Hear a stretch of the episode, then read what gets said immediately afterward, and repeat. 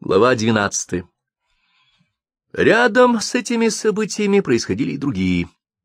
Девушка, о которой пойдет речь, была из нашего города. Окончила в Ленинграде театральное училище и работала в Калинине, в драматическом театре. Словом, актриса из города Калинина. В отпуск приезжала к своим родителям, и в один из ее приездов мы познакомились.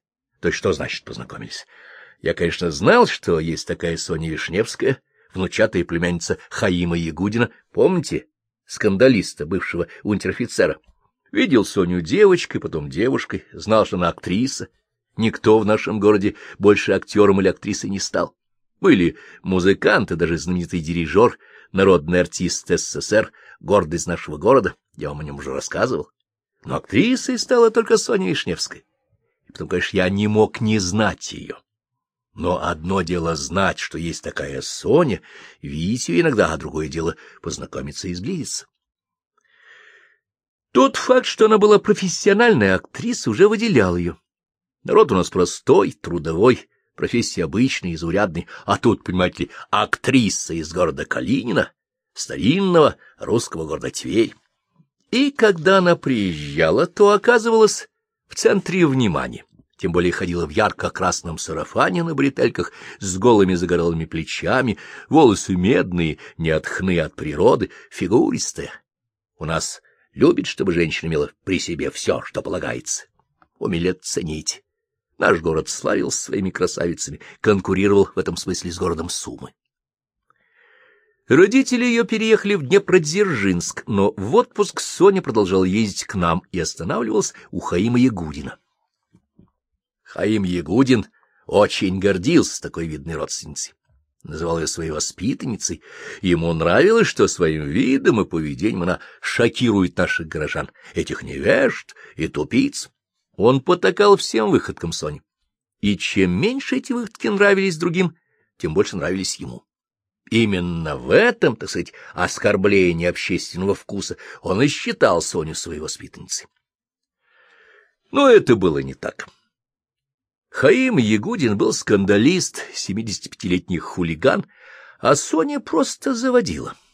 Днем, понимаете, лежала в лесу в гамаке, загорала, а ночью тащила нас на речь купаться. У нас это было не принято. Купались мы обычно вечером, а по выходным днем. Купаться ночью — это завела Соня. Нам это непросто. Утром на работу, а ей ничего, отсыпается в гамаке. Разводили на берегу костер, жарили шашлыки. Шашлыки у нас тоже завела Соня. Выпивали, выпивать мы умели и до нее. Соня была веселая, праздничная, хороший товарищ, умела слушать, слов никаких не стеснялась, сама могла рассказать анекдот, какой не рискнет рассказать иной мужчина. Могла накинуть на себя чей-нибудь пиджак, если ей было холодно, а чтобы владелец пиджака не мерз, накидывал пиджак на него, сидели фактически в обнимку. Компанию предпочитала мужскую, Подруг для нее у нас подходящих не было.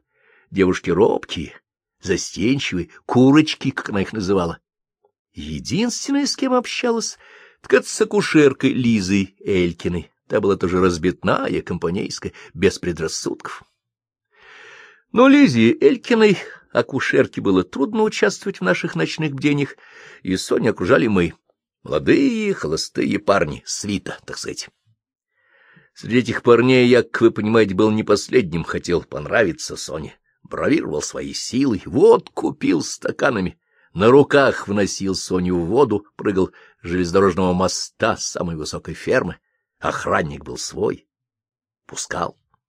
Я прыгал и ласточкой, и сальто делал. Соня была в восторге, хлопала в ладоши, целовала меня при всех, и мы Лежали на песке, я в плавках, она в купальнике, обоим по двадцать семь лет. Я уж не мальчик, она уж не девочка. И то, что должно было произойти, произошло. Все обошлось без всякого ломания. Соня смотрела на эти вещи просто. Я ей нравился, но а силы у меня были. Я, конечно, был у нее не первый, но мы об этом не говорили.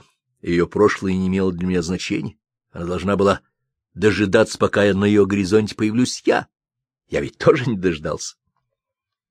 В общем, мы месяц пролежали в постели и не могли с этой постели встать.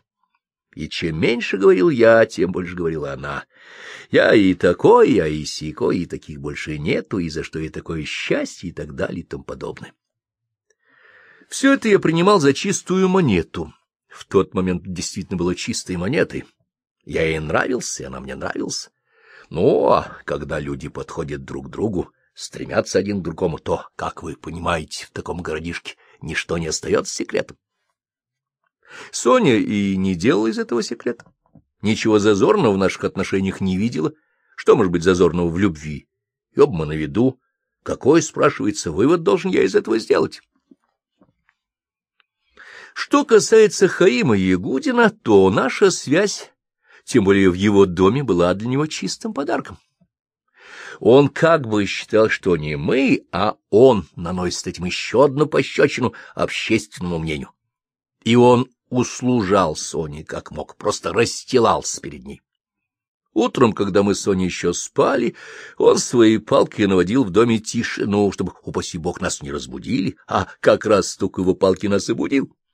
Заставлял домашних чистить и драить Сонину комнату, менять ей постельное белье, подавать чистые полотенца. Между прочим, полотенце сам подавал. И знаете, что еще он ей подавал, причем прямо в постель, вы не поверите. Кофе. Да-да-да, откуда он это перенял, черт его знает, но считал очень шикарным подавать утром кофе прямо в постель. Слышал, как мы просыпались, стучал в дверь «Разрешите?» Входил торжественно, в одной руке палка, в другой поднос, а на нем кофейник, молочник, сахарница, две чашки. Ставил на тумбочку, каждый раз спрашивал «Черный? С молоком?» Хотя знал, что мы пьем только с молоком. Без молока это пойло пить никак нельзя. Сами понимаете, в лучшем случае цикорий — это и просто морковный кофе. С сахаром? Без? Сахаром. Кусочек два? Два. Разливал кофе по чашкам, добавлял молоко, опускал сахар и, заметьте, брал его не пальцами, а щипчиками, в общем, показывал изысканные манеры. Родных детей, прекрасных работяг, уже взрослых, на шее которых просидел всю жизнь, третировал и унижал. А вот перед Соней дальние родственницы, троюродные племянницы, которую видел раз в год, расстилался, Соня льстил его тщеславию. Соня относилась к старику снисходительно, пусть, мол, тешит свое самолюбие. За глаза подтрунивал над ним, но в глаза, боже упаси, жалела, была с ним ласкова и внимательна.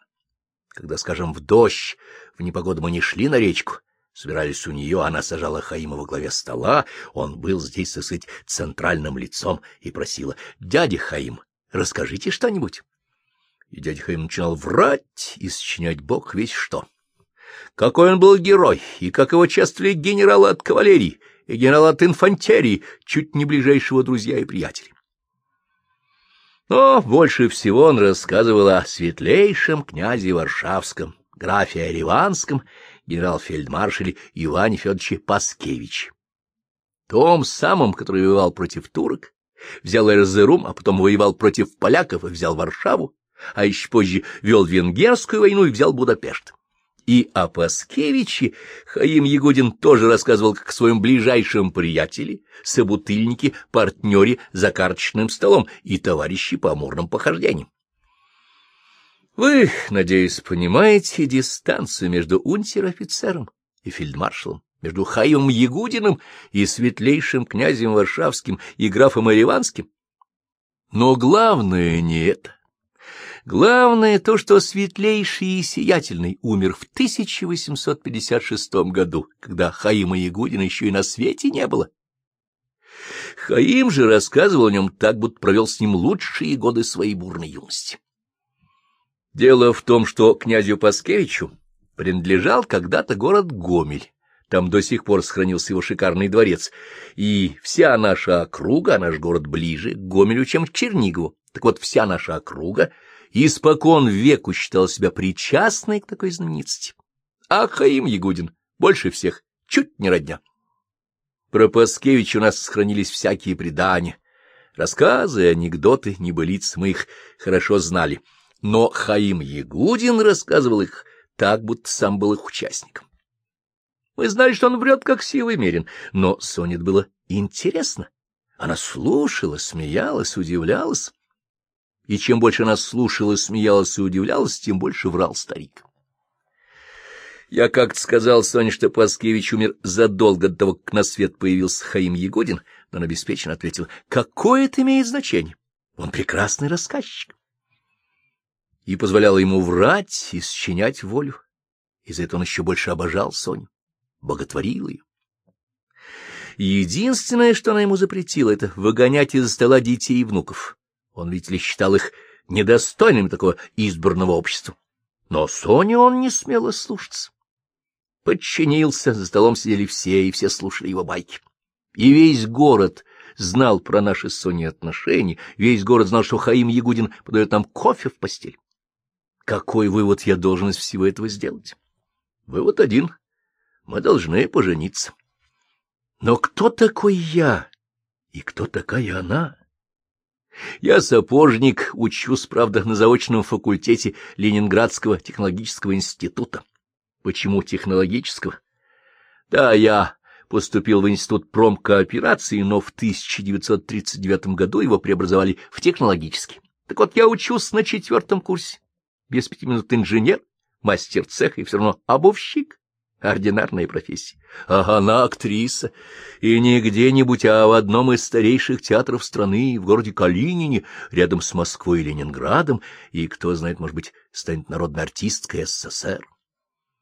Как в таких условиях я мог сделать ей предложение? Хотя бы какой-нибудь ее намек, косвенный вопрос, что, мол, будет дальше.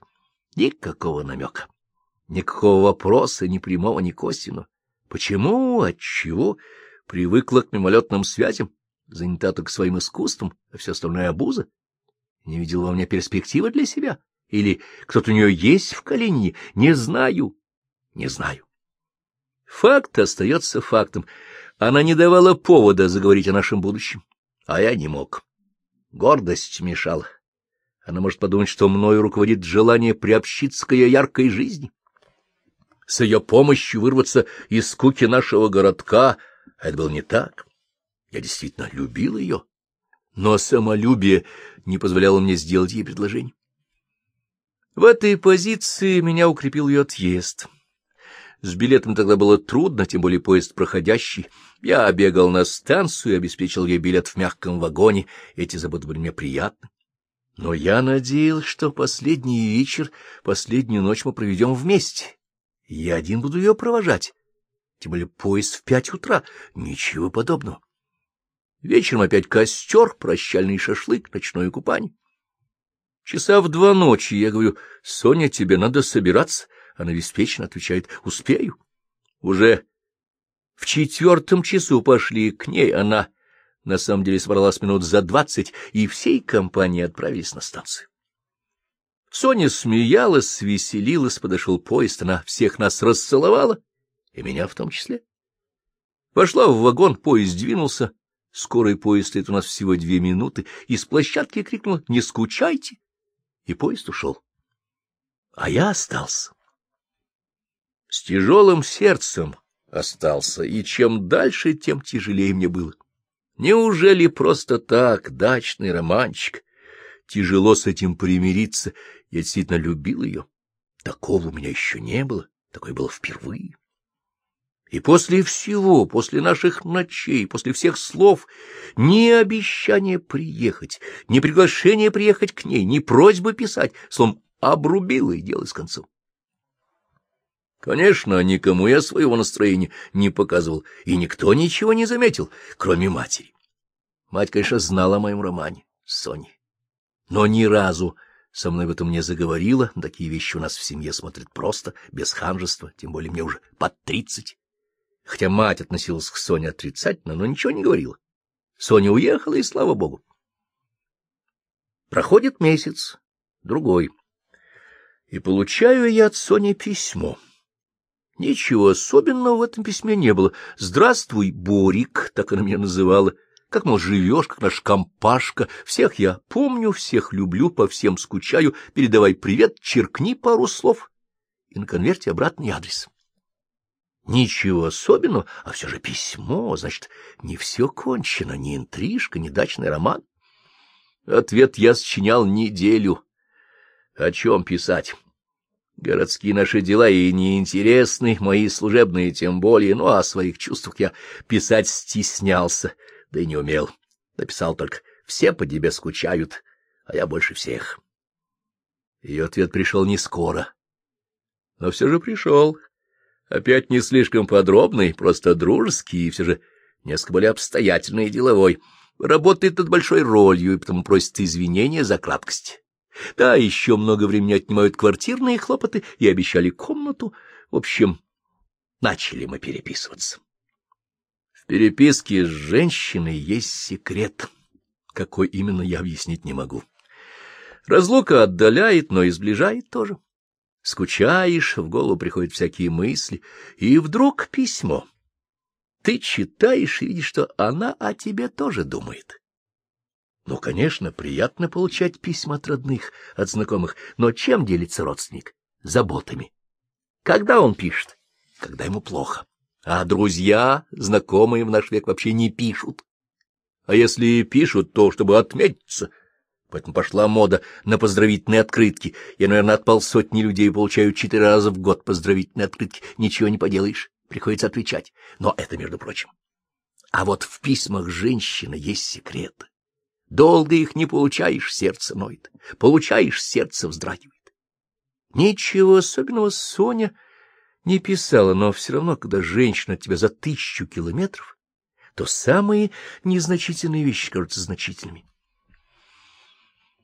В январе сорокового года мне надо ехать в Ленинград на сессию. Пишу об этом Соне. Она мне отвечает. Будешь в Ленинграде, заезжай в Калинин. И после сессии на обратном пути Делаю остановку в Калинине. Соня меня встречает, получила мою телеграмму. Она в шубке меховой, шапке краснощекой, возбужденная, целует меня, но себя не дает как следует поцеловать, смеется. Потом, потом успеешь. Надо бы закомпостировать билет на завтра, но она торопится на репетицию, и неудобно, знаете, сразу проявлять такую предусмотрительность. Приехал к любимой и первым делом думает о билете. Ну, не тактично. Садимся в трамвай и едем к ней. Привозит она меня к себе домой и убегает на репетицию. Снимала она комнатенку в старом покосившемся домике, каких у нас в нашем городе не встретишь. А ведь от Калинин. Областной центр, справа Москва, слева Ленинград, и вот, пожалуйста, такая халупа. Комнатка крохотная, проходить надо через комнату хозяев, старик с старухой, оба горькие пьяницы, запустение, нищета. У Сони, правда, чисто, но все равно я был поражен ее неустроенностью. Деревянный топчан с волосяным матрасом, табуретка, кухонный столик, вещи в чемоданах, на окне вместо занавески газетный лист на кнопках. Я понимаю, нет своего дома, своей комнаты, все чужое, временное, наемное, да и что такое жизнь актрисы, скитание, и все же. Там у нас ее жизнь представляла совсем другой. Часа через три Соня вернулась веселая, оживленная. Вечер наш, что будем делать? Как скажешь, говорю, но не мешает отметить встречу. Тогда приглашаю тебя в Селигер. Поужинаем. Прекрасно, я хоть насмотрюсь на тебя. Она смеется. Я тоже соскучилась по тебе. Ресторан был при гостинице Селигер, очень приличный с виду ресторан. И сама гостиница новой постройки в стиле тридцатых годов официанты в черных костюмах, галстук-бабочка, официанты в белых кокошниках. Все полагается. И водка, есть и всякие вина, меню.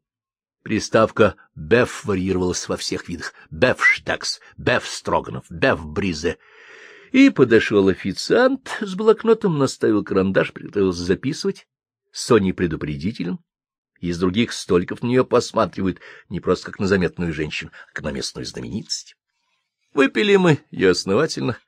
Играл оркестр, я пригласил Соню потанцевать, другие танцевали, но она сказала, не стоит в этом кабаке. Я допустил оплошность.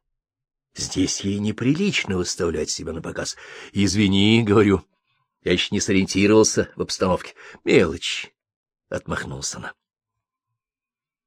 Она говорила о своих делах.